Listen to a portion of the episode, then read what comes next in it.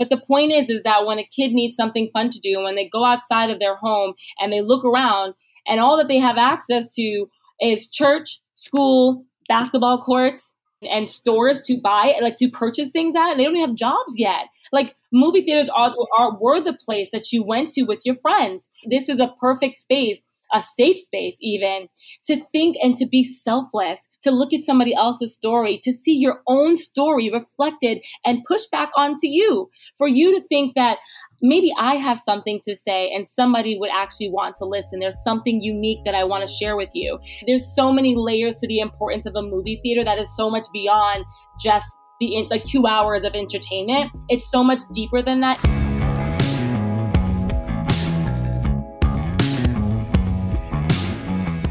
This is the Box Office Podcast. I'm Rebecca Pahle, Deputy Editor of Box Office Pro, the pulse of theatrical exhibition since 1920. Joined here today by my colleague Chad Kennerk. Chad, how you doing today?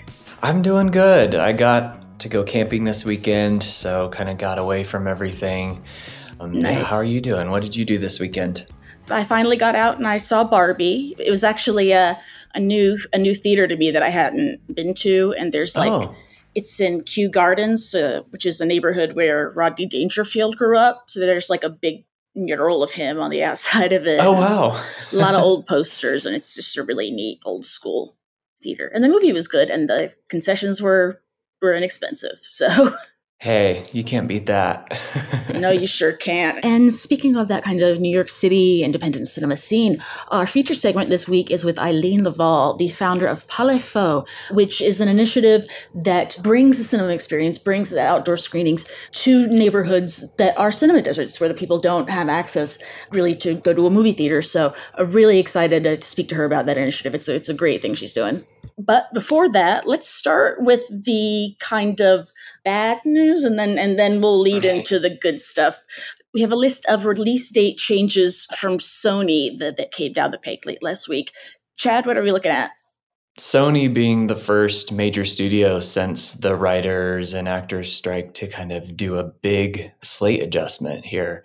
Gran Turismo is coming out August 25th, and they are trying to kind of get around the whole stars can't promote the movie, but the audience can by doing some sneak peeks on the weekends of August 11th and August 18th. Yeah, because it was originally going to come out on August 11th, right? And now they're pushing the release date the like proper wide release date back a few weeks and just having more like That's preview right. screenings in the hopes that you know a longer window for for word of mouth to buzz will help this film in the event that the stars can't promote it. There's a change to, well, we don't even have the title of it yet, but the, the Ghostbusters sequel that was originally going to be around the Christmas of, of this year. What's, uh, when, when's that moving to? Yeah, so that's getting uh, pitched back a couple months to March 29th of 2024. And the other really big one on here is Spider-Man Beyond the Spider-Verse. They don't have a set date, but it's it's not going to be on that same March 29th, 2024 date, which now is Ghostbusters. Other than that, we're seeing some changes to like their Spider-Man villain universe I guess, which uh, like the Venoms and, and all that. What are those films? Because I think we heard about them. I mean, they've been on the radar for years now. And Kraven the Hunter was expected to come out October 6th of this year, and that's getting bumped to August 30th, 2024, Labor Day weekend. Then we also have Madame Web just getting a slight adjustment. It's moving up to Valentine's Day, February 14th, instead of the 16th of 2024 it's a good idea, I think, in terms of counter programming. Also, we have uh, some new dates, albeit not new titles for upcoming releases. Uh, there's a Bad Boys sequel that has been confirmed for Father's Day 2024, so June 14th. And then a little bit after that, in uh, July, on July 12th, 2024, the Venom threequel, whatever that ends up being titled. So and now for the good news. Of course, it is Barbenheimer related. What is this that we heard from AMC on those two films? Yeah. So this past weekend, AMC Theaters posted its best admissions revenue week in the company's 103 year history, those dates being from July 21st through the 27th. Barbenheimer continues to set records, including 65 AMC locations that set an all time single week box office record and that's uh, it's great news for exhibition and we really are, are seeing kind of a box office dollars kind of uh, spread themselves over several different genres and, counter programming options. Like in holdovers uh, this week, as you mentioned, Barbie and Oppenheimer, uh, both in their second weekends. Barbie had a 43% drop, bringing its domestic total so far to about uh, 351.4 million 774.5 million worldwide. It's it's looking like this one, if it, you know, barring anything crazy, and, and, it's hard to predict just you know after week two, but solid chance at uh, earning the billion dollar club worldwide here, which I don't know if anyone expected that much, but I don't know. With all the work that Warner Brothers put into marketing this thing, I think they probably did. Like that's what they were going for. Yeah, and you know what? Margot Robbie uh, reportedly said this is going to be a billion dollar movie, and it looks like it might come true. Oppenheimer week two dropped 44%, uh, only 26% drop overseas territory, which is uh, which is pretty good. So far, they are at 174 million domestic. Our new film here at the box office coming in behind those two at spot number three you know, I don't know, Disney re- released the Haunted Mansion movie in July when October's right there. I, I, I don't know. I'm, I'm, yeah. I'm, not gonna I'm not gonna say that all horror movies need to come out in October, but yeah, how did this one do, Chad? Yeah, you would think with it being a, a spooky title like this, they would have saved it for October, but I think they were trying to capitalize on the kids being out of school and they did get 24.2 million domestic and 9.1 million international in 35 territories. So globally, 33 million. And, you know, the Eddie Murphy one in 2003 debuted at 24.2 million. So, yeah, like yeah. it's it's very strange. Exactly. There was a Haunted yeah. Mansion movie in in 2003 that debuted to 24.2 million and now yeah. this one debuted to 24.2 million. So, yeah if you want to kind of extrapolate from that, the 03 Haunted Mansion did earn 75.8 million domestic total. So I think that's probably like a fair number to shoot for. But as you said, Disney's really counting on holdovers being strong for this one, on, on families kind of during an end of summer vacation, last hurrah thing, maybe taking the kids uh, to the movies. I, I think this is definitely something like Elemental, also from Disney out earlier this summer, where the true test for this movie is going to be where it is in its, you know, third, fourth, fifth weekend, not necessarily just this one. Speaking of legs, fourth place, we have the independent film Sound of Freedom, which declined 37% in its fourth week and has a domestic gross so far of 148.9 million, which means it has now earned more than Mission Impossible Dead Reckoning Part 1, which granted has, has been out, you know, came out a week later, but it has a domestic total now of 139.2 million. That's, I don't think anybody expected those films in that order at this point. No, no. Yeah, the pay it forward program seems to be really helping. And if you tune in next week, we have an interview on this podcast with the head of theatrical distribution at Angel Studios, which made the film or distributed the film. So we, we talked to him a bit about this uh, innovative pay it forward program. One of the question marks here is of these seats that are being purchased to pay forward, what are the actual admissions? Like how many people are actually claiming them? That's definitely a question, but regardless of whether the seats are full or, or, or not, movie theaters still get that ticket money. So I'm good with it. Yeah, yeah, exactly. It's still going to help exhibition. We have two big movies coming out this weekend to see if they can topple Barbie from the top of the box office. Who's uh, who, who has a shot here? Teenage Mutant Ninja Turtles Mutant Mayhem, an animated film from Paramount, opens on Wednesday, August 2nd. We're predicting in the three day range 27 to 36 million. And then the sequel to the Meg, Meg 2 The Trench, comes out Friday, August 4th. And the prediction there is in the 22 to 27 million range. Okay, so that's that's less like the original Meg open to 45.4. So it looks like we were, we were expecting a, a pretty sizable diminishing returns on this one. I'm going to be there to see it. I don't know. I, have been looking forward to that one ever since that stupid trailer at CinemaCon. And I say stupid with affection because it's a movie about giant sharks. Yeah, yeah. So I don't know, pretty good combo, really. That would make a great double feature. You interviewed the director of Teenage Mutant Ninja Turtles movie. You excited yeah. for it? Does it sound cool? Oh yeah, I, I had a great conversation with Jeff Rowe, and I've been looking forward to it ever since. It looks like a lot of fun. What do you think we would call this weekend's double feature? I was thinking mm. Meg Mayhem. Meg Mayhem. I like that. That's the sequel to to Megan, the robot killer doll movie. Oh yeah. That we need to bring her into this like extended universe of Megs and Megans and mutants. Yes. yeah. Megs, Megans, and mutants. There you go. Yeah. Chad, thank you so much uh, for joining us. And uh, after this short break, we will be back with my interview with Eileen Baptiste, who's helped bringing the cinema experience to people living in cinema deserts in New York. Be right back.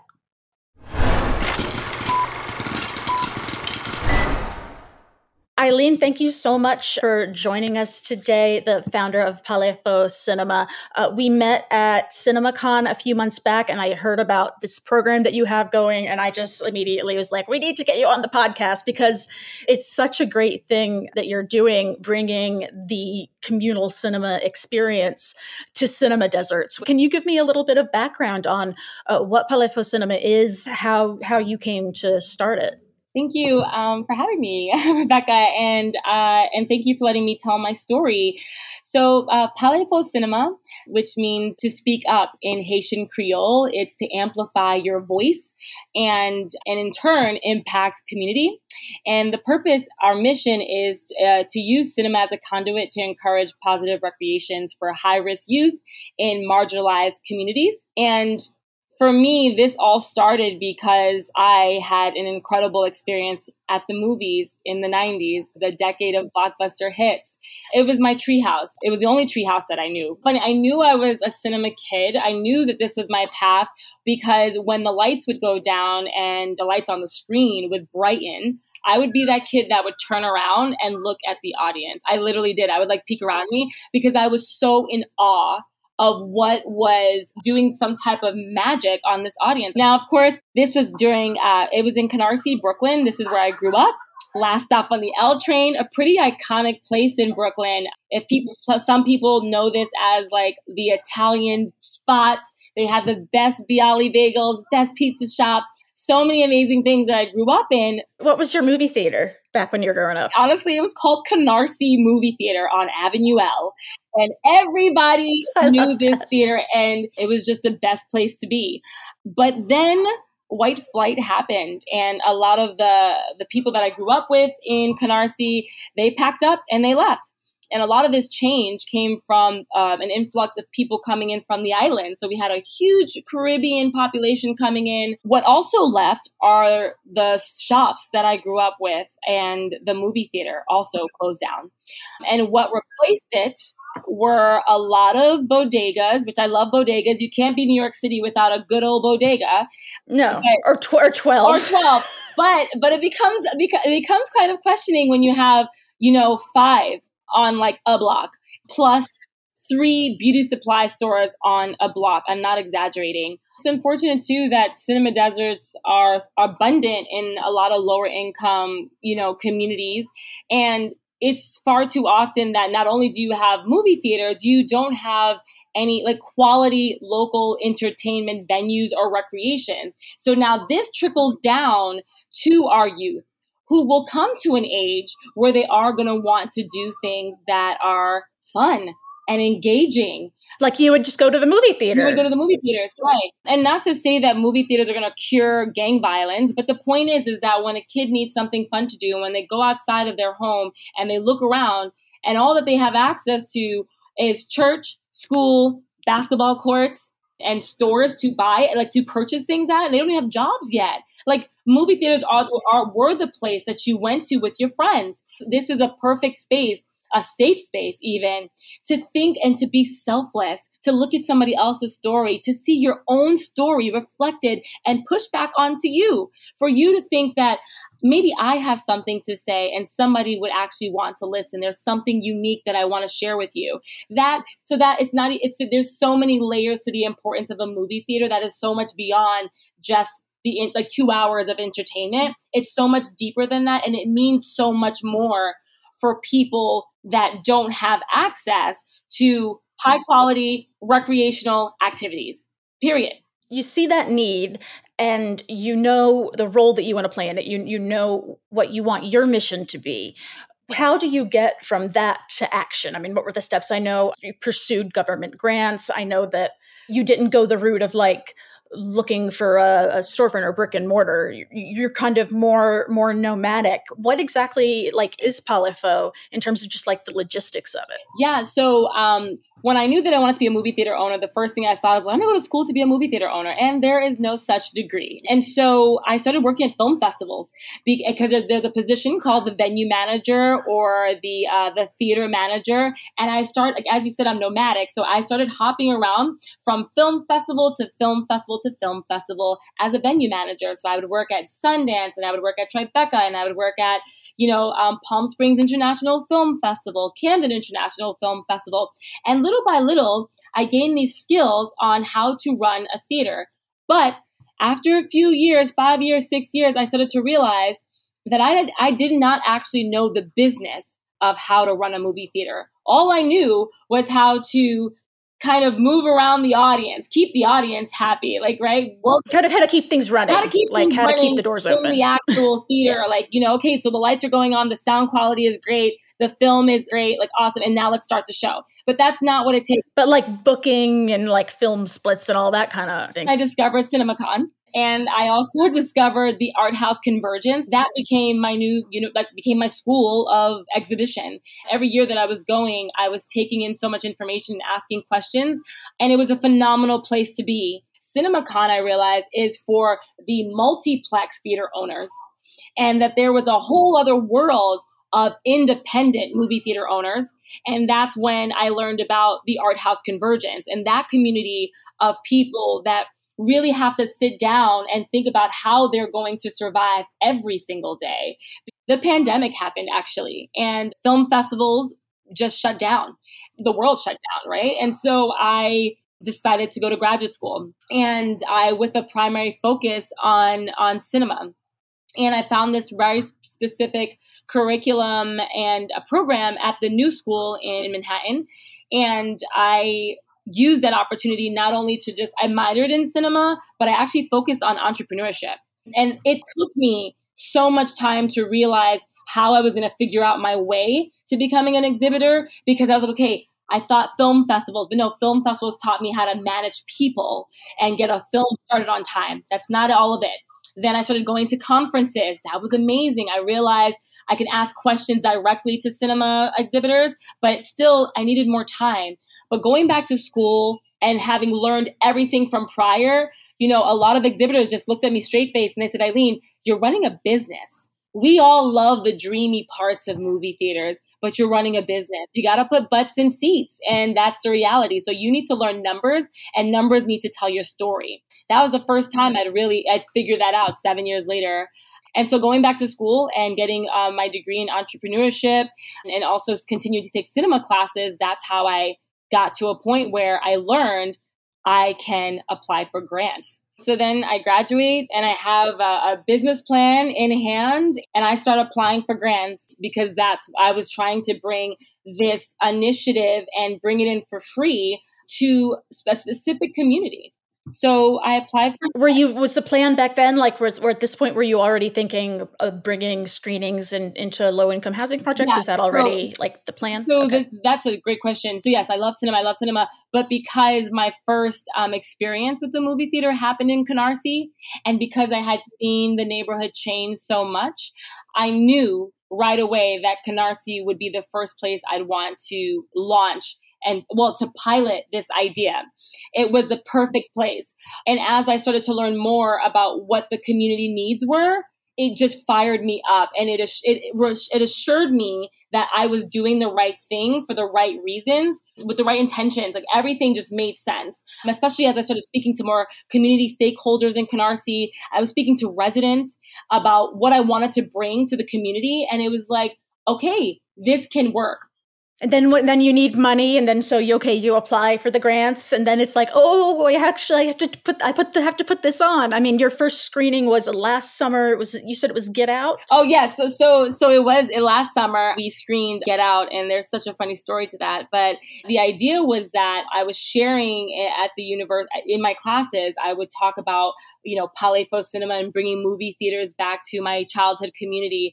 And my professor said well, you seem to have figured it all out, but without the community's opinions in mind, Eileen. And I was like, oh, mm. interesting. So she said, I want you to go into these communities and speak to them and ask them what they see a movie theater would look like and how that would serve them. And that's when I started when I started to do that, I realized that this was beyond me. This was beyond my childhood dream and that this actually was something that could be healing for a lot of people. So instead of me just constantly saying, I want a movie theater and I see the sparkly marquee and my dreams, my, my vision, it really became what can the movie theater provide? What is happening in this? Mm-hmm. What what is actually needed? What, what is actually needed, and then how can we use cinema as that conduit to, to support the, all of the needs that are happening, or support as many needs as possible? And then I applied for this grant, right? Because I had there was I had information, I had data that showed that this community was lacking recreations, crime was high, especially in teens and young adults. All of this data plus my business plan and plus my solution. And so now I just needed to like put this all together. I needed to, and in order to do that, I needed money. So I applied for a grant. The mayor's office of criminal justice launched this amazing grant called the Safe in the City grant. And I ended up getting a grant of $8,000 first grant. I'm like so ecstatic. I'm jumping for joy. And then it becomes real. I'm like oh my goodness. Like i really need to do this. And now to some people ah. they're just like uh, a movie theater is millions of dollars. But for me it's like $8000 i'm like i didn't have $8000 the day before and now i have $8000 so that's when I reached out to a rental company that brings the screens to you, whether indoors or outdoors. I found the most affordable rates. And okay, what movie are we showing, right? I wanted the community to, to decide that. So I would go around all of Canarsie focusing predominantly on New York City housing development. So, like the projects, essentially Breukelen projects and Bayview projects. And I would just go around scooting with my flyers, very old school, and I'd post flyers on the elevator and people's doors. And eventually, these, these kids would follow me and they're like, Yo, miss, what are you doing? And I'm just like, well, we're going to have a movie screening this Saturday here at the community center in your neighborhood you know, you got to come through. And they're like, okay, what are you to, what are you to be showing? And I was like, well, you tell me, let's do a vote right now. Let's do it. And then they would tell me all these movies. And so we eventually uh, created a list of films and we ended up on horror films. Like horror just seemed to be the number one thing from all the older teens and young adults. I mean, that's one of the best genres to watch with a group anyway. So like it was great. Hell yeah. It was such an amazing thing. And so we we settled on Get Out, which is great. And um, I was so lucky that that summer because the community center there, um, Breukelen Community Center, which has been around for decades, they were like, yeah, you can do the screening right here right outside the community center. I was like, oh, this is so perfect. And they were like, and because we love what you're doing, we actually work with summer youth workers that are from the ages of 14 and up. And so we can lend them to you and they can help you with marketing. They know this neighborhood better than you. So let them kind of take you around and they'll tape up with you and they'll talk to community members with you. So can you imagine? I have like 18 year olds, 21 year olds helping me talk to people and they're all just like, yeah, pull up, pull up, pull up. We're, we're watching Get Out this weekend and everybody needs to be there. So I'm thinking, this is going to be the biggest turnout ever for my screening. And I'm like, I'm going to have so many teens and young adults. The demographic that I think has needs the most recreations right now because the crime last mm-hmm. year was so high. Canarsie and that specific area, Breukelen, had they called like a bloody summer because it had back to back gun shootings within a span of a week. just a block away from where we were going to be screening that weekend. And so the police department, the 69th Police Department, they definitely had to be on site to support us and to ensure a safe screening. And so what happened was teens and young adults saw police officers show up and some of them did not want to come. So I'm thinking, okay, great. We're going to have all these teens and young adults. They chose Get Out and representation is amazing. Of course, Jordan Peele won a screen screenplay Oscar it's just everything about that felt right for that community in terms of representation, entertainment, great film. But the teens and the young adults are not coming across the street. I'm watching them watch me, and they're like, uh uh-uh, uh, because Popo right there. No. And I'm just like, oh my goodness, then no one's gonna show up. The movie starts, and you know what? A bunch of kids come pouring in and senior citizens come with their chair and they're like, Miss, do you mind if we come in? Like, we got nothing else to do this weekend. And I'm like, yes. But then for the little kids, I was like, where's your mom? This is an R rated film. The mom comes right behind me and she's just like, oh, they know this film so well. Like, they know, like, basically all the lines to this movie. So I'm like, okay. So, like, you're, you, you're not meeting necessarily like, the the need that you initially set out in terms of you know the youth that you wanted to get in but like you realize that there was a whole separate need that you maybe didn't even anticipate. 100%. That's what I noticed. The first but the first thing I'm thinking, I'm just like the cinema police are going to shut me down. I'm like how could I be my first screening and I have a bunch of 9 and 10 year olds coming to see Get Out? CinemaCon would be so disappointed in me. Like I was so ashamed and embarrassed. But you know, a community member came up to me and she was like, "Why do you why do you look so down?" She's like, "She's like Eileen, look around." She was just like, the community showing up for you. She was like, you're seeing that, yeah, the teens and young adults, they won't come today. They'll show up eventually. But the rest of the community is showing up. This is amazing. This is a turnout.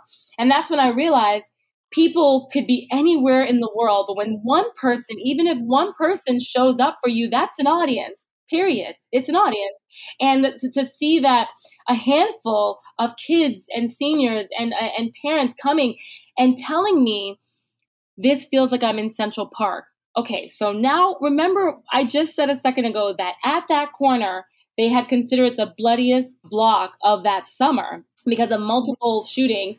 For somebody to come to me and say, This feels like I'm at Central Park, Another person comes to me later that night and says, You know, my kids, I'm here, but my kids are with their father and they're watching through the window across the street in a building.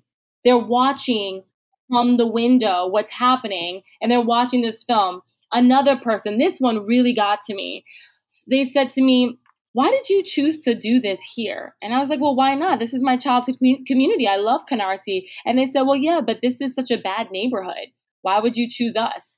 And that to me, like to think that we have allowed certain people to believe that a movie screening is above them. Like you don't you don't deserve to go to a movie like that's the thing that brings people together. That's the thing that gets you to stop thinking about the other things happening in your life the escape right? This is the moment. This is the moment we're supposed to come together have shared experiences and to know that there were so many people in that space that believe that because their neighborhood wasn't ideal to have them believe that they are undeserving of a movie screening, two hours of just pure storytelling.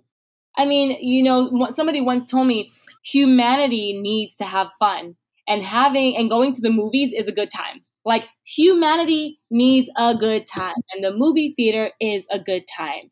We owe it not even just for the people that I'm trying to serve, but to everybody to keep the movie going business alive and to and to keep it alive in the way that we remember at its core and its foundation it is just about bringing people together for stories shared stories that's what we're doing so we had that one experience and it was just phenomenal so you have that test case and it maybe like doesn't work out exactly the way you thought it would, but it does work out. Where do you go from there in terms of of making it replicable? You know, this is not just a one-off, this is something that you want to keep doing.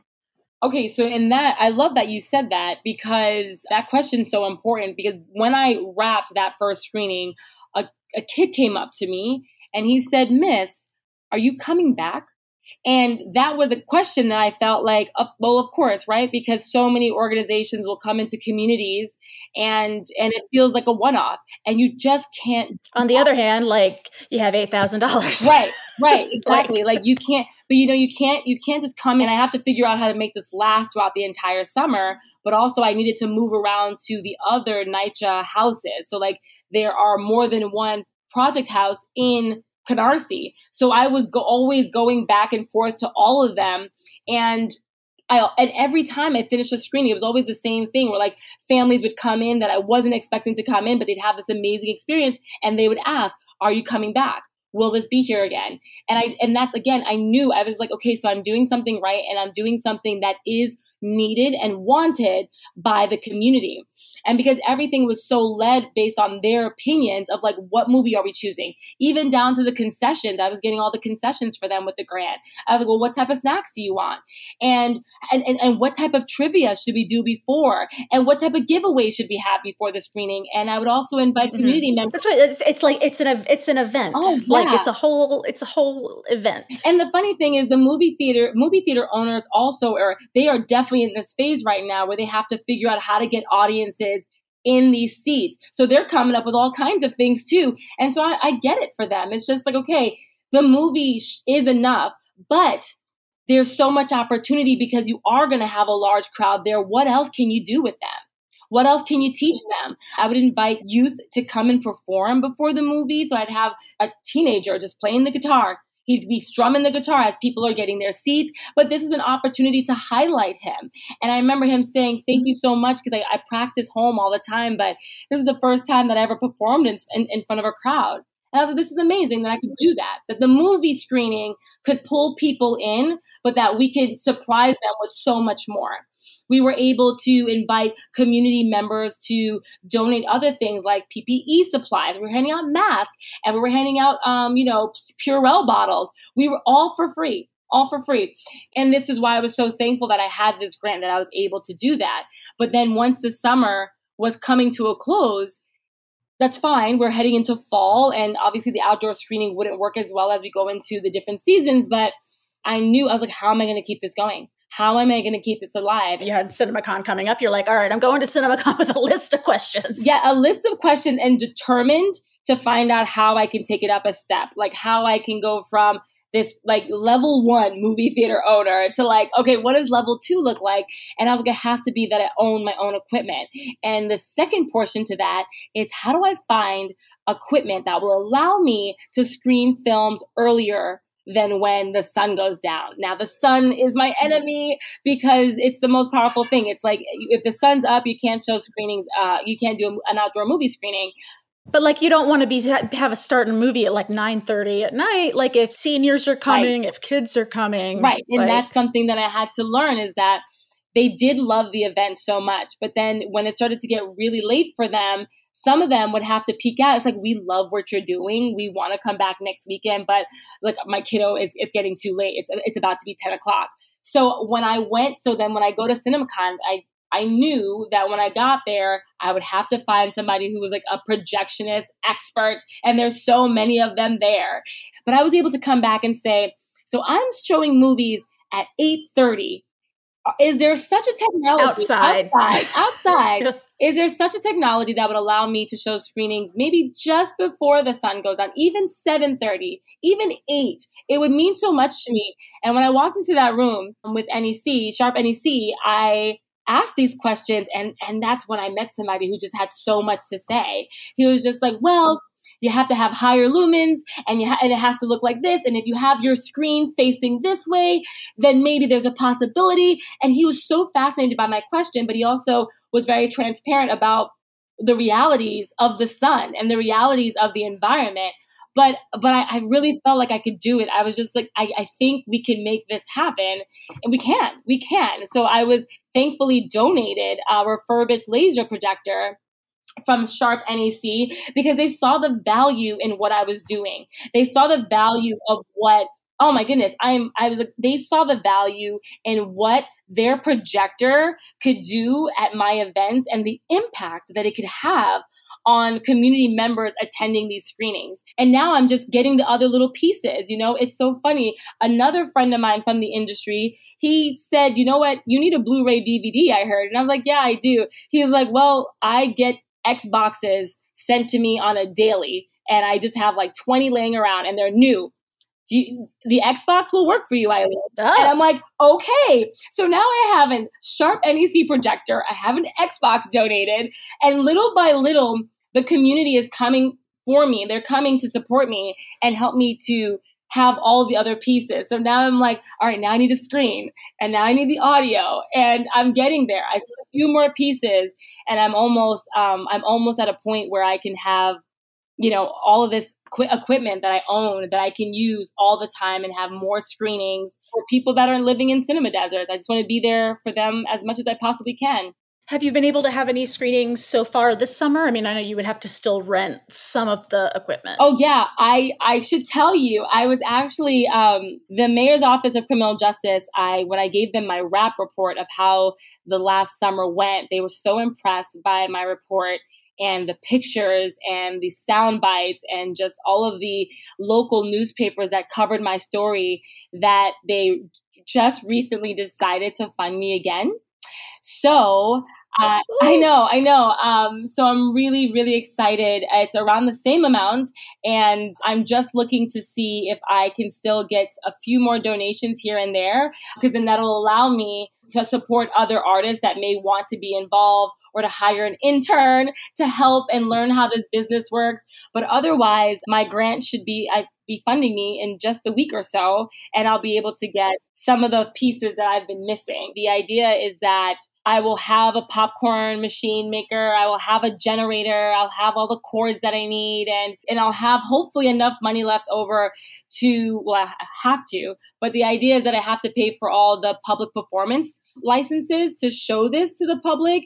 And when you want to show mm-hmm. a lot of movies, make it's all legal above board yeah. with government yeah. money. So I have to still buy the movies. I have to buy the the licenses to show the films.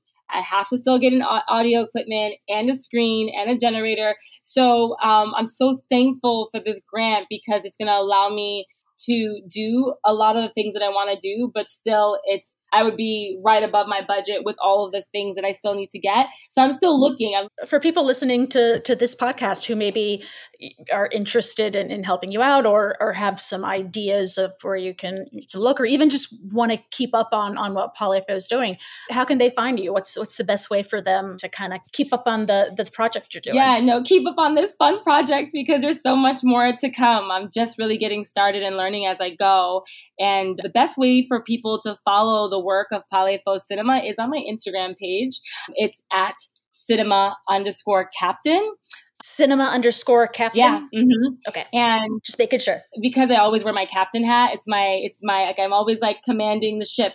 And it's my look. It's like a movie captain. basically i'm a movie captain but people like to joke that like oh you're like the where's waldo of cinema because we always recognize you. If we see the girl with the captain hat that's eileen but yeah, it's it's a great way to see the audience that I'm serving. It's a great way to see the space in which I'm doing these movie screens, and it's also a great way to see all of the people that come out to learn how to put the movie screening together. Because I don't do it by myself; that would be so boring. I have them help me, so you'll have like teens and young adults coming and we're setting up everything together. We we set up everything together. They help me with concessions. They help me with everything from choosing the movie from deciding who we're marketing to, the design of my logo, the design of the flyers. That's so great. It's it's so heartwarming because it's like just just because you don't you don't have a brick and mortar space, but that doesn't mean anything really in this I mean you're still bringing that same magic in terms of the movies and the screenings but also getting people to be interested in and to love the power that cinema has to create these communal events. I'm learning so much. No, I, I love that you're so excited. I'm so excited. I I love how much I've learned about the hu- this is about the human experience and I get to experience it with them all the time. I'm sitting right there in the audience watching these movies with them and it's the best feeling ever. And so yeah, it's not just about the the, the building, right? Do I want a movie theater? Of course. I totally want to still bring a movie theater back to Canarsie, a brick and mortar with that marquee, and to know that the the community, what they thought they didn't need, they now see the value in it. I have so many people now in Canarsie that uh, they get it. They're like, why why don't we have a movie theater here? And before they weren't it because it wasn't there.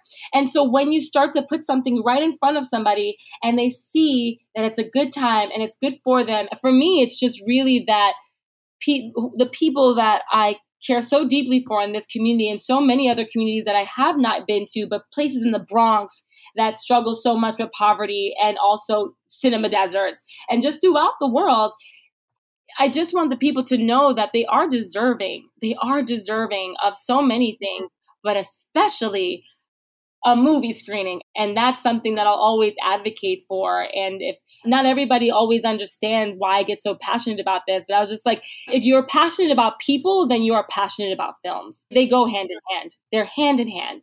And I think when people come to see like the local politicians that sometimes are able to make time and be a part of the movie screening, they do see it. They do see it. And, I, and it took a long time for me to realize that, you know, you're going to want large numbers. But I was like, again, I was like, it's not, it's not about the large numbers yet. It's about those that come and the experience that they have. And if they have a great experience, they will tell other people. And then that is how. And creating a habit and creating a love and having longevity. And creating community, a community that, that is so worthy of them. And so it's one step it's a movie theater i'm talking about but it's so much more than that. It's about revitalizing a community